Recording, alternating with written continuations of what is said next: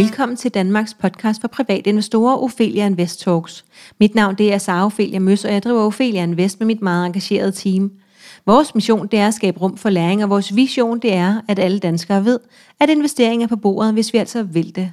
Strukturen er, at vi udkommer to gange om ugen, og podcasten varer cirka 30 minutter.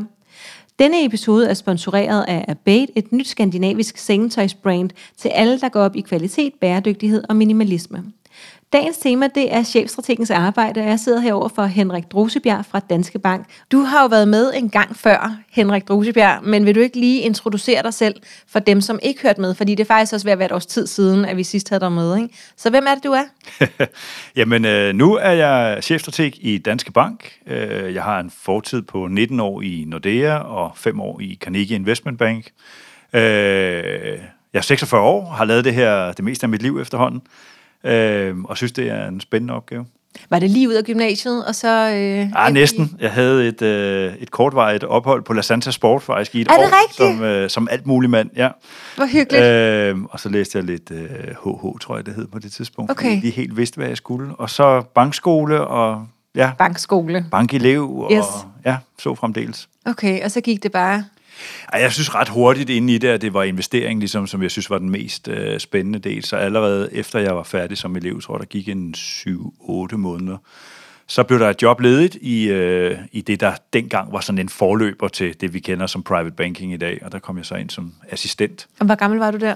Der har jeg så været, jeg startede som 21 år, 22, 23, 4, 4 25 år, noget den dur. Øh, Så 21 år nu, inden for investering. Ja, i hvert fald. I hvert fald, ikke? Øh, så det, øh, så det er, ja, det har været øh, efterhånden mange år. Ja, og spændende håber jeg. Du blev Helt- hængende. Helt vildt spændende, og, og det, der jeg synes, der gør det næsten endnu mere spændende, det kan, lyde, det kan også lyde som en dårlig undskyldning for ikke at lave noget andet, men, men øh, det er i virkeligheden, at jo mere erfaring man får, desto, synes jeg, bedre bliver man faktisk også til at navigere i de meget store skift, man jo så har oplevet nogle mm. gange, øh, og efterhånden også har den synes jeg, faglige ro og ballast øh, og erfaring til at og, og forhåbentlig sammen med sit team at gribe det rigtigt an. Ikke? Så, Ja, så ja, jeg synes faktisk stadigvæk, det er rigtig sjovt. ja. Spændende. Øhm, og, og der, hvor du sidder nu som chefstrateg i Danske Bank, er det, var det noget, du aspirerede til fra starten, eller... Nej, det var bestemt ikke øh, en plan fra start. Det, øh, det, det tror jeg, hvis jeg sådan skulle gå hele min, min, øh, mit arbejdsliv igennem og de forskellige job, jeg har haft, så må man jo bare sande, når man kigger tilbage på det, at, øh, at meget af det er, er faktisk øh, held og tilfældigheder. Okay. Øh, selvfølgelig er der en ting, som uden at det skal lyde sådan, øh, sådan øh, hvad hedder sådan noget, selvforherligende. Vi har altid arbejdet hårdt. Øh, jeg var så heldig engang at spise en frokost med daværende chef i, i Unibank, Peter Schütze, og spurgte om, var det sådan et karriereråd, tror jeg, hvad, hvad skal man ellers sige, når man sidder der og ikke er så gammel og ikke ved så meget. øh, og, så, og så sagde han, prøv at glem alt det der med karriereplaner og organisationer, fordi de bliver lavet om hurtigere, end du kan nå at, at gennemføre det, du gerne vil. Så hans bedste råd, det var at, at tage det, man var i gang med, og så sørge for at blive den bedste til det. Så skulle, øh, så skulle der nok være nogen omkring en, der fik øje på det, øh, og kunne bruge en andre steder. Og det har jeg egentlig sådan øh, forsøgt at, at efterleve. Og det lyder som et sindssygt godt råd, ikke? Ja, det, det, øh, altså, det er jo gået meget godt, synes jeg faktisk. så så øh, jeg er i hvert fald kommet til at lave noget, som jeg sætter enormt stor pris på, og synes er spændende ved. Og hvad vil næste skridt? Er der et naturligt næste skridt, e- efter at man har været chefstrateg? Ja, det kan være svært. Så skal det nok være sådan en mere ledelses, strategisk ledelse inden for det, ikke? Altså, hvor man forlader det faglige mere og, og begynder at kigge mere på, hvordan man ledelsesmæssigt kan udvikle området. Øh, og lige nu har jeg sådan... Så en eller anden form for direktørrolle Ej, inden for bank? Direktørrolle lyder så fint, men uh, vi har opererer jo med rigtig, rigtig mange mellemledere øh, og mellemlederled, øh, og, og der er enormt behov for at udvikle på alle niveauer, og, og det her område kan i den grad, og udvikler sig jo kraftigt i de her år, på grund af renteniveauet. Altså den verden, vi lever i, har jo gjort, at det at investere i dag er en meget, meget anderledes disciplin, end det var i hvert fald, da de lærebøger, jeg læste i skolen, øh, blev skrevet, øh, der er rigtig meget af det, vi ikke kan bruge i dag. Som, som, øh, Hvad for noget? Jamen hele den her, kan du sige, forsikringsmekanisme, der lå i porteføljerne ved, at vi som danskere igennem rigtig, rigtig mange år har investeret en meget stor del af vores penge i helt almindelige stats- og realkreditobligationer, øh, med en sikkerhed for, at øh, for det første at få et rimelig anstændigt afkast, men også... Ret anstændigt, Ret faktisk. anstændigt Ret faktisk, ja, anstændigt, fordi ja. renten jo er faldet, altså siden 82, tror jeg, uafbrudt. Kan du huske, hvad den var i 82? Jamen, det var helt over med 2, 3, 24 procent eller sådan noget. 24 på obligationer. Sikre penge. Nej, det er ikke 24 procent. Det var sådan den, den almindelige rente, der var... Okay. Så, så, så var der en Så inflation på... statsobligationerne, hvad var der så på... Ja, øh, men så var der en inflation på 15-16 procent, da det var højt, så, så helt så meget fik man ikke i afkast. Men, men man fik stadigvæk 8-9 procent? fantastisk afkast. Ja, for søren da. Og så havde det jo den vekselvirkning, typisk, at når aktiemarkedet faldt, så, øh, så steg obligationerne, og så Ja. fik man lidt forsikring eller lidt, lidt rygdækning ja. På den måde. Og det kan vi jo ikke i dag, Det er der nul af nu. stort set. Ikke? Ja. Det er meget, meget, meget lidt. Og derfor øh, kan man godt være rigtig bekymret for, hvis vi oplever en rigtig krise på et tidspunkt. Så er der nogen, der vil sige, Henrik, øh, det vi står i, er i, er det ikke en rigtig krise? Og det vil jeg faktisk våge påstå, at det ikke er. Det er sådan et, et sygdomsfænomen, som alle har en forventning om, bliver ret kortvarigt. Øh, og et, hvor man har tilført altså mere hjælp end nogensinde set før i historien. Så det vil jeg ikke sammenligne med en rigtig krise. En rigtig krise, det er en nedtur, der bider sig fast over flere år med voldsomt stigende arbejdsløshed, og en strukturel arbejdsløshed, der bider sig fast. Så kan man godt frygte for, hvordan porteføljerne de vil, de vil reagere. Og derfor, som du startede med at spørge, øh, hvad er det, der er anderledes? Jamen det er, at vi skal måske kigge på andre aktiver, på andre måder at konstruere porteføljerne, eller simpelthen, at vi som, som investorer skal vende os til at risiko. Det er, det er noget andet. Vi skal leve, løbe en langt højere risiko i dag for at få et afkast, der bare minder om det, man har kunne få før. Øh, og det er jo langt fra alle, der synes, at det er særlig sjovt. Så måske skal vi passe mere på?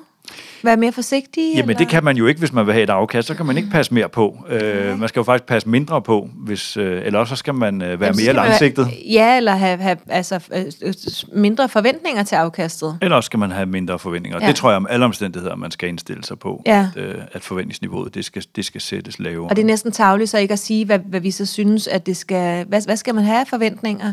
Hvis, hvis man er helt almindelig af, af familie, og øh, det jo er vigtigt, at øh, man har bilen, så man kan køre børnene til skolen langt væk, eller et eller andet. Hvis vi spoler tilbage i al den tid, vi har vi har historie, brugbar historie for øh, tal, så har vi sådan lidt mere end 200 års historik på aktiemarkedet.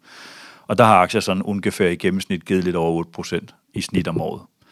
Øh, Med dramatiske op- med, og med nedture. meget, meget store udsving, ja. men sådan over tid 8% i gennemsnit. Ikke?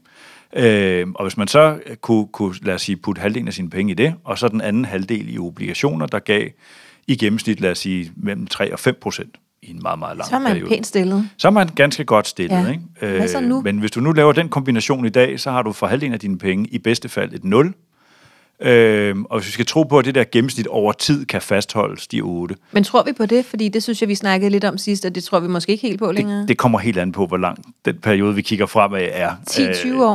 10-20 år. Så hvis vi er ude på 20 år, så tror jeg godt, vi kan tro på, at vi kan fastholde gennemsnittet. Men kigger vi på de næste 10 år, så er det nok svært at forestille sig, at man kan få 8% i gennemsnit, fordi vi har fået så meget i, øh, i de øh, forgangne år her.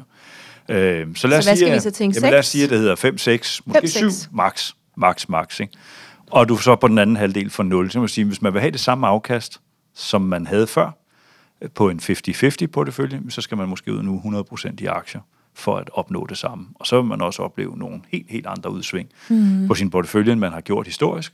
Øhm, og en ting er, at man kan lide det eller lade være. Der er også nogen, der ganske enkelt ikke har råd til det, og ikke har muligheden for det, og ikke har 10 års horisont, man er nødt til at simpelthen acceptere at placere deres penge i noget, der giver 0, eller måske endda et lille minus, simpelthen for at være sikker på, at de har dem den dato, de skal bruge dem. Ja. Godt, således, øh, Således opmuntret. således opløftet. Her går vi videre. Og det var jo bare det første spørgsmål. Så øh, skal vi lige snakke kort om, hvad det er, du laver her i Danske Bank. Hvordan, hvordan foregår det, når man så er chefstrateg? Ja, jamen øh, det foregår sådan, at øh, vi har ansvaret for den investeringsstrategi, der går til det, der hedder rådgivningsporteføljer. Det vil sige alle de porteføljer, øh, hvor øh, kunderne øh, i samråd med en investeringsrådgiver, det er meget ofte private banking kunder, men findes i princippet på alle niveauer, øh, fastlægger deres investeringsstrategi. Så er det formuepleje? Nej, ja, det er det. Det er det, men det er ikke os. Altså, vi har ikke mandat til det, så det er ikke sådan, at når jeg går ud og ændrer, eller vores team går ud og ændrer i strategien, at så implementeres den ændring for alle med det samme. Nej. Vi går ud og anbefaler ændringen, og så er det sådan set op til rådgiverne så at kigge ned i den enkelte kundes portefølje og sige, for den her kunde, der er den ændring faktisk relevant. Ring vedkommende op og sige, vi har kigget på markedet, vi har den og den øh, idé om, at du bør foretage en ændring i din portefølje. Og så vil kunderne i de fleste tilfælde sige, "Men det er fint, det gør vi. Øh, og der er selvfølgelig også nogen, der siger nej tak.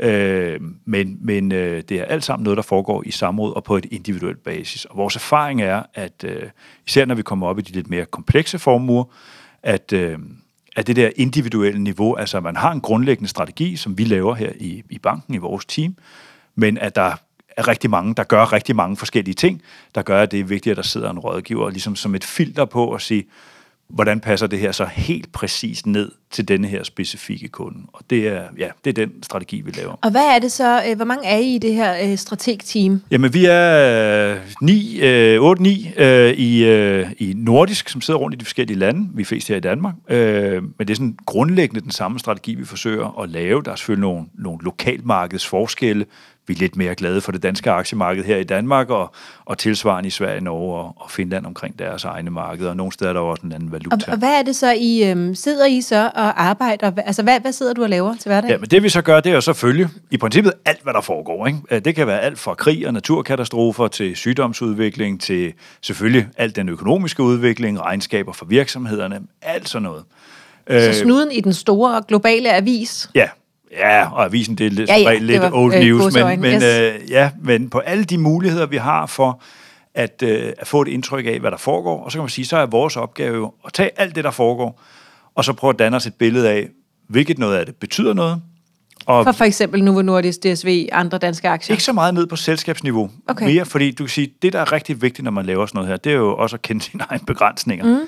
Så det, vi har ansvaret for, det er for det første valget mellem aktiver, det vil sige, hvor meget skal vi have i aktier, hvor meget skal vi have i obligationer, inden for obligationer, hvor meget skal så være i stat og real, virksomhedsobligationer, og hvis vi er nede på virksomhedsobligationer, hvor mange af dem skal så være de lidt mere øh, risikobetinget, øh, altså high yield bonds, og hvor mange skal ikke. Over på aktiesiden... High yield, det betyder bare højt afkast. Ja, det, nej, det gør det ikke. en høj rente obligation, det er ikke garanteret, at du får et højt afkast. Nej, nej, nej, nej. potentielt. potentielt, yes. ja. Øh, det skulle du gerne være sådan, at hvis du tager, køber en obligation med en højere risiko, så skulle du også gerne have en forventning om at få et højere, ja. et højere afkast. Og lige sådan over på, på øh, aktiesiden, der forholder vi os også ned på sektorer og regioner, om der er nogen, vi, vi synes er bedre end andre. Og så stopper det der for jer? Så stopper vi faktisk yes. der, fordi øh, så sidder der et helt team og kigger på enkelte obligationer og enkelte aktier. Øh, og det tror jeg er sindssygt vigtigt at gøre det. Nu har jeg arbejdet øh, flere forskellige steder i branchen, og min klare erfaring er, hvis man sidder for eksempel som aktieanalytiker, så skal man altså ikke dække meget mere end 5-10 selskaber, hvis man skal have tilstrækkelig så... viden og styr på, hvad der foregår i det enkelte selskab, øh, og, og udviklingen i selskabet, så, så er det der omkring, det ligger. Når jeg siger fem, så er det fordi, der er nogle virksomheder, lidt afhængig af branchen, der kan være meget, meget komplekse og kræve rigtig meget tid. Og så kan der være andre steder, hvor det, hvor det er lidt mindre selskaber. Hvad kunne det være for fem selskaber? Øh, det, det, altså, hvis du for eksempel sidder med analysen af Amazon, ikke, som jo efterhånden spænder i så mange retninger, i så mange Klart. forretningsben, så er det jo ikke det samme som at sidde og forholde sig til øh, Novo Nordisk diabetes øh, eksempelvis. Godt. Øh, det, det er en meget mere kompleks forretning, der har mange flere forskellige ben, den, øh, den står på på samme tid. Så det skal de have lov at bruge mere tid på at gøre det ordentligt? Helt afgjort, yes. hvis de skal lave deres analyse ja. ordentligt. Ikke? Og, og, men hvad kræver det så at blive sådan en analytiker, som sidder med de der 5-10 selskaber i jeres team? Jamen det, ja, så man læser på universitetet fem år? Det kræver typisk, at du har en eller anden finansiel baggrund, ja. øh, altså uddannelsesmæssigt. Så det kunne også være en bank, bank Ja, den vil typisk skulle supplere sig noget akademisk undervejs. Du kan Godt. ikke nøjes med en bankuddannelse. Så lad os sige fem år på universitetet. Ja. Og hvad så ellers? Jamen, så typisk noget erfaring jo, øh, ja. med at have arbejdet med det. Det kan enten være som assisterende analytiker, eller ja, det kan også have siddet som investeringsrådgiver i en lang periode, og så komme ind som I en lang periode? 5-10 år? Ja, er, to, det er svært. Der er jo nogen, der er mere talentfulde og hurtigere, og lærer hurtigere end andre. Lad os sige, at vi var helt gennemsnitlige. Så det kan være, ej, det, det er svært at sige. Nogle år? Det, ja, nogle år. Det er yes. sjældent, du træder direkte ind i en, i en analysefunktion. Så vil du typisk skulle sidde som, som øh, en assisterende analytiker i en... I en så en, en lang uddannelse og nogle års erfaring minimum, ja. Ja. og så kan man komme ind på dit team? Ikke i mit team jo, fordi mit team, det er jo rent strateger. Ja, du er strateger, men det, nu, par, nu prøver jeg at pege ind på ja. alle dem, der sidder inde på gulvet ja, derinde, der, hvor der jo så ikke sidder nogen lige i øjeblikket. Der sidder så ikke så mange i øjeblikket. Øh, og, og de sidder så og analyserer de enkelte selskaber og anbefaler ud fra det. Når vi så siger, at vi for eksempel gerne vil have en, en ekstra vægt på industrisektoren, jamen så kommer de så og fortæller os, okay, så er det de her fem selskaber, vi skal have fat i i øjeblikket. Øh, så det er, ja... Det er sådan, det, det ser ud i praksis. Og det, og det er, kan du sige, en opdeling som jeg mener er, er nødvendig, fordi der er ikke en jordisk chance. Det er jo den diskussion, vi nogle gange har lidt med private investorer, der meget gerne vil gøre det selv. Det er det her med, der er simpelthen grænser for, hvor meget du kan have fuld indsigt i Ja, fordi dine øh, sindssygt dygtige mennesker, som både har både læst og erfaring, og nu har siddet og analyseret på daglig basis, og det får simpelthen, de gør sådan, det ved ikke, 50 timer om ugen, 40-50 timer om ugen. Jeg arbejder i hvert fald mere end 37,5. Yes, ikke? og så sidder de der med deres, lad os bare sige, fem selskaber, og giver det alt, de har. Ja, Yes, og så bliver de gode til det. yes. Og så sidder vi derhjemme og tænker, jeg har lige en portefølje på en 20, 30, 40, 50 aktier, Ja. ja. som jeg lige holder øje med ja. i gåsøjne. Og det, man skal huske, det er jo, at de her analytikere, de møder også øh, selskabets ledelse kontinuerligt i løbet af året. Øh, Plus de også tager fejl jo. Plus at de tager fejl. Ja. Og det er jo vigtigt, at, altså, Ja. det er jo også vigtigt at have med, ikke? Og det er meget ofte det, der er fokus på, men at om de har taget fejl. Og nogle gange synes jeg faktisk, de har lidt utaknemmeligt job, fordi det ofte kræves, at de skal sætte et target på selskabet. Øh, og det, er det er meget sjældent, man rammer det target i Ja. virkeligheden. Det, det handler om, det er jo mere, om de kan forudse En retning. en retning Ja. for virksomheden. Er den her virksomhed på vej den rigtige vej? Er det ikke så super vigtigt, at de har kaldt et rigtigt øh, pristarget? Det er Nej. meget mere vigtigt, at de har set, at virksomheden er på vej den rigtige vej, har den rigtige ledelse. Øh, øh, deres produkter er tidsvarende osv. osv. Ikke? Alt det, man, øh, man skal have styr på. Så, Ja. så det siger ret meget om, hvor stor en opgave man kaster sig ud i, når man øh, går ud og, og 100% gør det selv. Ja. Øh, så skal man i hvert fald ikke købe ret mange aktier, hvis man gerne vil have styr på det, man laver. 5 til 10, og så øh, 40 plus timer om ugen, ikke? og en lang uddannelse ja. inden, og erfaring.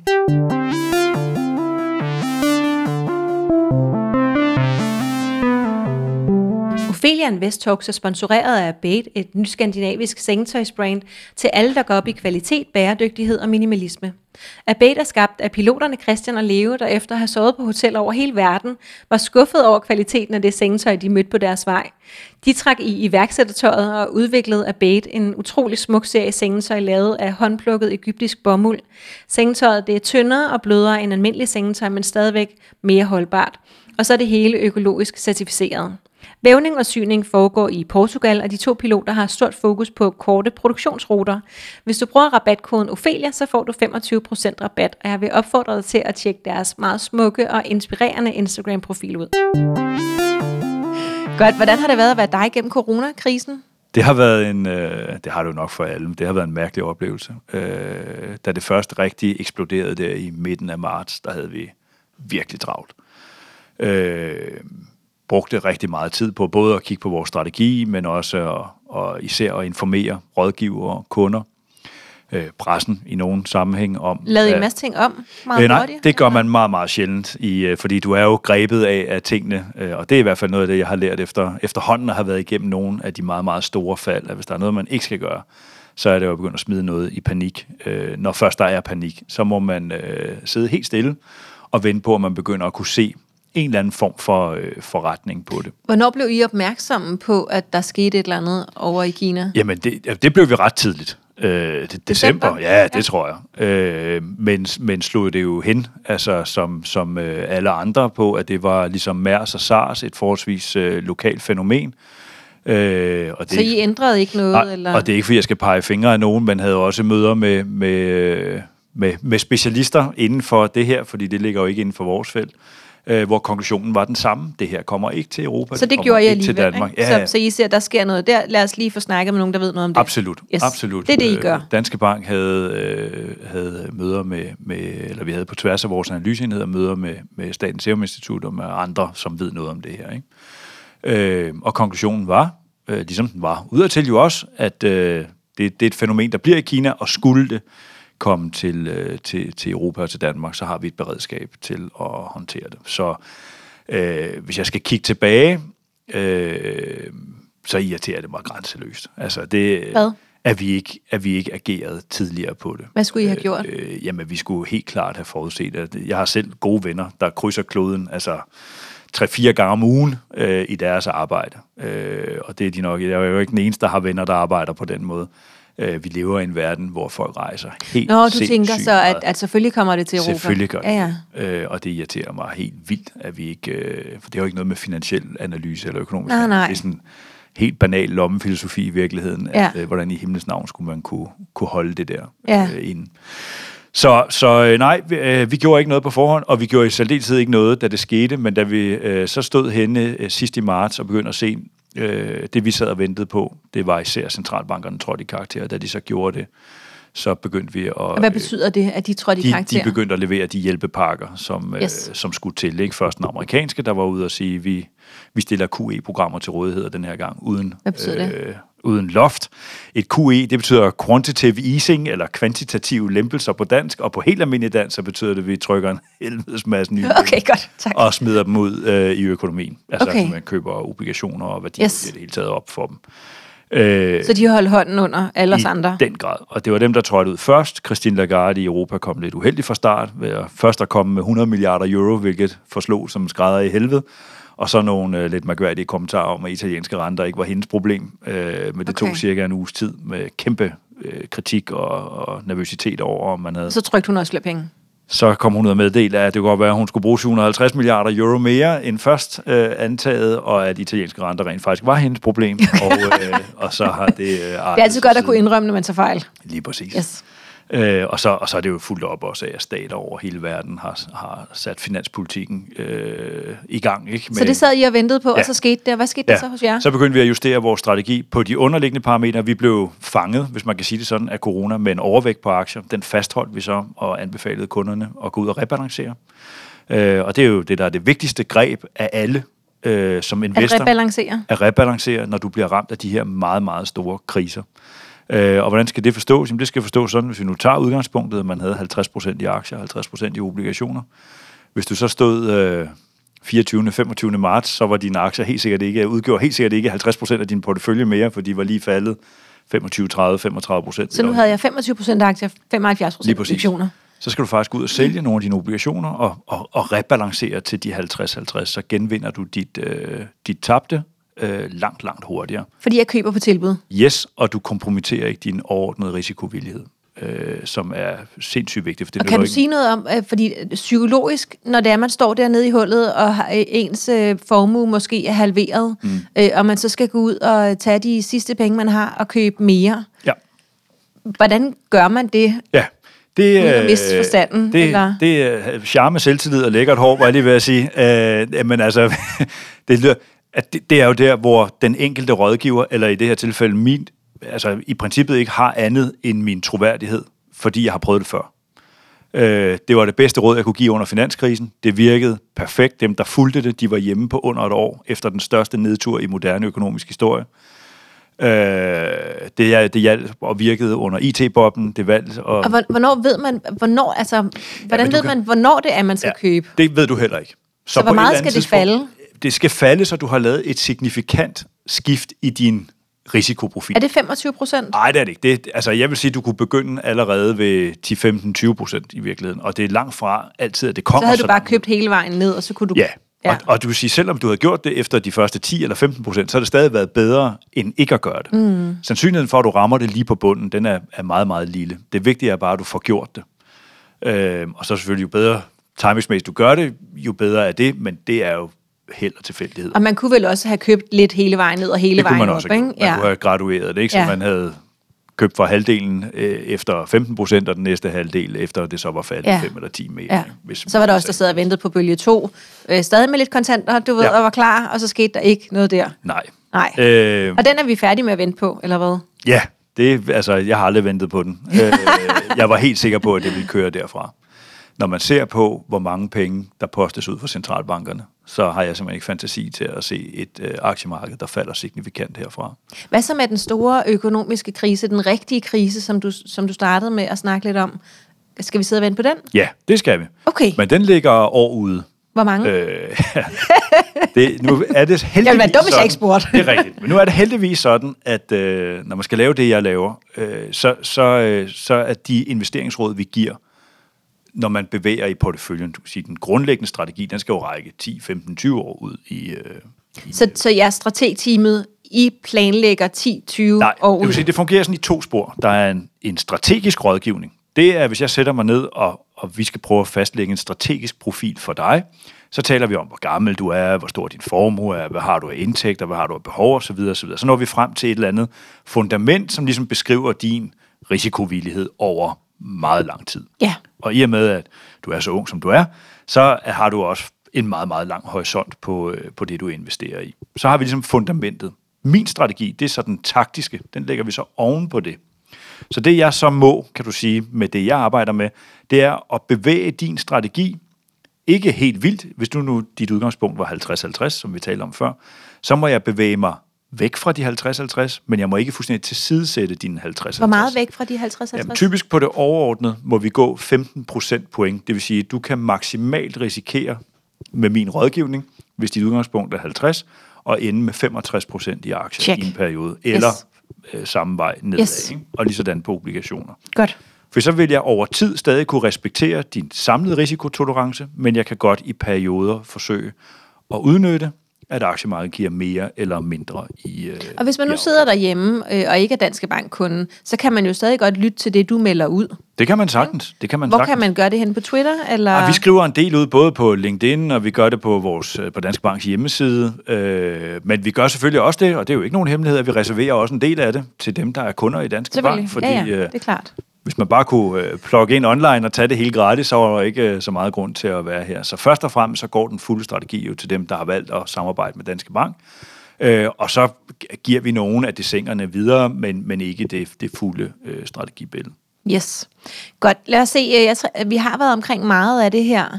Øhm, jeg synes måske ikke, du fik sat helt dato på det der, den store krise der. Du sagde år. Ja, men det var, ja, undskyld. Ja. Ja. Det var, jamen, det er også rigtigt. Øh, når vi laver investeringsstrategi, så er, når vi laver et, et eller andet kald, 5% op i aktier, eller et eller andet, så er det typisk på en horisont på sådan 3, 6, 12 måneder. Der vil Mhm. vi gerne se det materialisere sig. Ja. Så laver vi det om igen. Det vil også sige, at vi går ikke ud og laver strategi på 24 eller 36 måneders horisont, for det bliver simpelthen for, for filosofisk. Der er for mange øh, ubekendte, når du Yes. kommer så langt ud. Så er derfor, jeg siger, at min strategi lige nu, den er, den er lagt under antagelse af, at der er ikke nogen økonomisk krise. De næste 12 måneder. Ja, og så, hvis du så spørger mig, kan det blive Hvad tror du så ellers? Så tror jeg, at vi i hvert fald, i hvert fald 36 måneder ud, hvis ikke mere.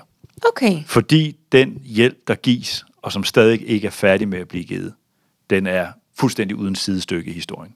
Det er så voldsomt, det der tilføres fra regeringer og fra centralbanker, og som fortsat vil blive tilført, i hvert fald de næste 12 måneder. Så du tænker ikke, at der ligger en stor økonomisk krise inden for de næste tre år og venter på os? Nej, det tror jeg ikke. Vi skal længere ud end det. Godt. Det blev meget præcist. Det er jeg super glad for her. Øh, Hvordan tænker du, at markedet udvikler sig her den sidste del af året? Jamen, jeg tror, at øh, det stiger. Øh, nu var der så meget virak omkring det amerikanske præsidentvalg, og med, og med, god, øh, med god grund. Det er jo noget af et cirkus, for at sige det mildt. Øh, men det skyggede faktisk lidt for, at vi fik aflagt alle tredje kvartalsregnskaberne. Ja. Øh, og de har øh, under et faktisk været en ret positiv overraskelse. De er selvfølgelig dårligere end tredje kvartal sidste år, men de er langt, langt bedre end det, man havde, havde frygtet tilbage i, øh, i foråret, og, og bare ved sidste regnskabsaflæggelse. Så hvis vi ser på virksomhedernes form nu, kombineret med, at vores forventning er, at den økonomiske bedring, den fortsætter. Det kan godt være, at den bliver forsinket lidt af de nu øh, ret negative sygdomsmeldinger, vi får for det meste af den vestlige verden i virkeligheden. Øh, men det kan ikke afspore den. Hjælpen flyder stadigvæk til, og vaccinen er næsten inden for, for, for gribeafstand. Øh, vi har en ret øh, klar forventning om, at den er tilgængelig for mange allerede i løbet af første kvartal. Ja. Øh, og det vil sige, at øh, så kommer vi også til at stå med en økonomi, der har det rigtig, rigtig, rigtig godt. ja. Hvilke sektorer er om nogen særligt attraktive? Ja, vi har skruet lidt ned for kommunikationsteknologi inden for tech. Øh, det er noget af det, der har kørt allermest og ser forholdsvis dyrt ud. Og så har vi til gengæld skruet op for industri. Og det betyder også, at vi har skruet lidt op for Europa, fordi der er sådan en ret stor forskel i sektorkompositionen mellem USA og Europa. Øh, vi har stadig en overvægt på USA, men har skruet op for vores... Øh, altså, vi er ikke så undervægtet, som vi har været i Europa. Og jeg tror, noget af det, der kommer til at gavnes af, at vi forhåbentlig med vaccinen inden for, for rækkevidde, kommer til at åbne, skal vi kalde det gammel økonomi. Nu kan man ikke se, at jeg laver situationstegn, men det gjorde jeg. Øh, så er industrien dem, der står til at, øh, at, at benefitte af det, og den har vi så skruet op på en overvægt. Hvordan investerer du selv? Oha, langt det meste af det, jeg gør, det er jo via min pensionsopsparing, og det er der nogen, der tager sig af. Øh, jeg har ud, ud, det eneste, jeg har kunnet definere, det er en, øh, en risiko, øh, og den er høj. Øh, og så har jeg privat... Øh, helt høj? Ja, det er så højt, som det kan blive. Ja. Øh, og så har jeg helt privat lavet nogle, øh, nogle få unoterede investeringer i, øh, i mindre, sådan helt nye virksomheder. Øh, Som er det, der hedder private equity? ja, det kan du sige. Det kan du sige, det er. Øh, og det, øh, det er sådan rundt regnet, det jeg gør. Det, øh, jeg skal have fokus på mit arbejde, og ikke på min egen portefølje, så det, der rigtig tager tid, nemlig pensionsopsparingen, det, øh, det synes jeg, der er nogen andre, der skal håndtere. Ja. Kan du sige noget som helst om, hvordan man udvælger en aktie? Altså nu har vi jo som sagt folk til det, men, Præcis. men jeg synes jo, altså der er sådan nogle banale geværgreb. Et, at man skal simpelthen bare forstå, hvad de laver. Og, og så den første analyse, jeg altid gør, det gælder ikke kun på selskaber, det gælder også på sektorer, på regioner, på aktiver, på alting. Det er jo bare at prøve at sætte sig ned og forholde sig til, at det her, i det her tilfælde, så en virksomhed, er det en, der fundamentalt set er i medvind eller i modvind. Er det smart eller ej? Er det smart? Ja, men også det der med, det kan jo godt være smart kortvarigt, men er der sådan en grundlæggende, det kan være Okay. politisk modvind, det kan være en samfundsudviklingsmæssig modvind eller andet. Hvorfor lægge sig ud i noget, hvor man ved, at virksomheden per definition har det sværere end andre virksomheder? Øh, så sådan nogle af de der helt banale øh, analyser, der, der kan man altså komme ret langt. Det afholder så, sig ikke så fra. snus fornuft. i Snusfornuft virkeligheden. er, altså, det er det bedste råd, jeg. Ja. Og jeg vil sige, der hvor den især skal kigge ind, det er, at du, hvis ikke du forstår det, helt med din egen intuitive fornuft, kan se, hvorfor det selskab er en god idé, så skal du holde dig fra det. Modtaget. Hvad er det vigtigste, lytteren skal tage med sig fra den her podcast, Henrik? Og ja, det er jo det der med at investering, det er, det er mange ting. Øh, der er sådan lidt en, en tendens til, at især hvis man sidder som nystartet og, og kaster sig ud i det, så får man lidt tunnelsyn, og man har fået et enkelt eller to gode råd, og så er det sådan den. Og så er vi alle sammen rigtig, rigtig slemme til, og det kan også indfinde sig, vil jeg bare lige sige, blandt os, at man, at man, har, man søger nyheder, der bekræfter en i det, man har gjort. Og der skal man altså være dygtig til at udfordre sig selv i at, øh, at høre og læse nogle af dem, som siger noget andet. Ja. Og hele tiden teste ens eget synspunkt, for det nytter ikke noget, at man bare sidder og finder nogen, der klapper en på skulderen og siger, I er du klog, Henrik, og er det rigtigt, det du har gjort. Øh, Det er i virkeligheden meget vigtigere at læse de andre. Ja. Og så jeg har bare- skrevet et helt kapitel om børspsykologi i min egen bog, En lille guide til investering. Ja, øh, så og så, og så skal man øh, sørge for, at, altså det mener jeg, så vil folk sige, ja ja, det skal han sige, for han er i Danske Bank, men som jeg har sagt, det er en relativt kompleks ting det her, der spænder fra alt til ned i den enkelte selskabsanalyse, til at kunne forstå geopolitiske forhold, politiske forhold, alt muligt andet, der kan have meget, meget stor impact på, hvordan man burde have sat sin, øh, sin portefølje sammen. Så det er ikke så tosset at læne sig op af en rådgiver. Man behøver ikke gøre alt, hvad de siger, men man kan godt læne sig eller op. køb ind på nogle af de fonde, som I og andre udbyder. Der er rådgivning jo så lagt i, kan man sige. Ja. Men nu er jeg altid af den øh, opfattelse, at man skal ikke sidde her og forsøge at sælge sine egne produkter. Men Nå, det nej, nej, klart, men at det har I kan jo man, alle det, sammen. Det kan man gøre ja. på alle hylder. Ikke? Ja. Men jeg tror, det er rigtig, rigtig vigtigt at gøre op med sig selv, hvad, hvor ens begrænsninger ligger, og så prøve at skrue det sammen, for det så, så undgår man flest dårlige oplevelser. Tjek. Tusind tak, fordi du vil være med. Selv tak, og tak fordi jeg måtte. Selvfølgelig. Jeg glæder mig til næste gang allerede. Det bliver måske forhåbentlig inden der er gået et helt år. Øh, det får vi se. Det er ikke nogen skam at blive væk, når man ikke er inviteret. det er rigtigt. Nå, dig, der lytter med, du kan følge uh, Ophelia Invest på Facebook, Instagram, YouTube og LinkedIn. Feedback er altid vel- velkommen. Har du ris, ros og forslag, så send os endelig en mail på kommunikationsnabel.opheliainvest.dk. Hvis du vil lære at investere eller lære at lave analyser i det små, så kan du komme ind i Ophelia Invest Club inde på hjemmesiden. Du er også velkommen ind i Aktieklubben Danmark og Kvindelogen, vores Facebook-grupper, hvor vi snart er 20.000 danskere, der sidder og sparer på daglig basis. Og så er der bare tilbage at sige tusind tak, fordi du lyttede med.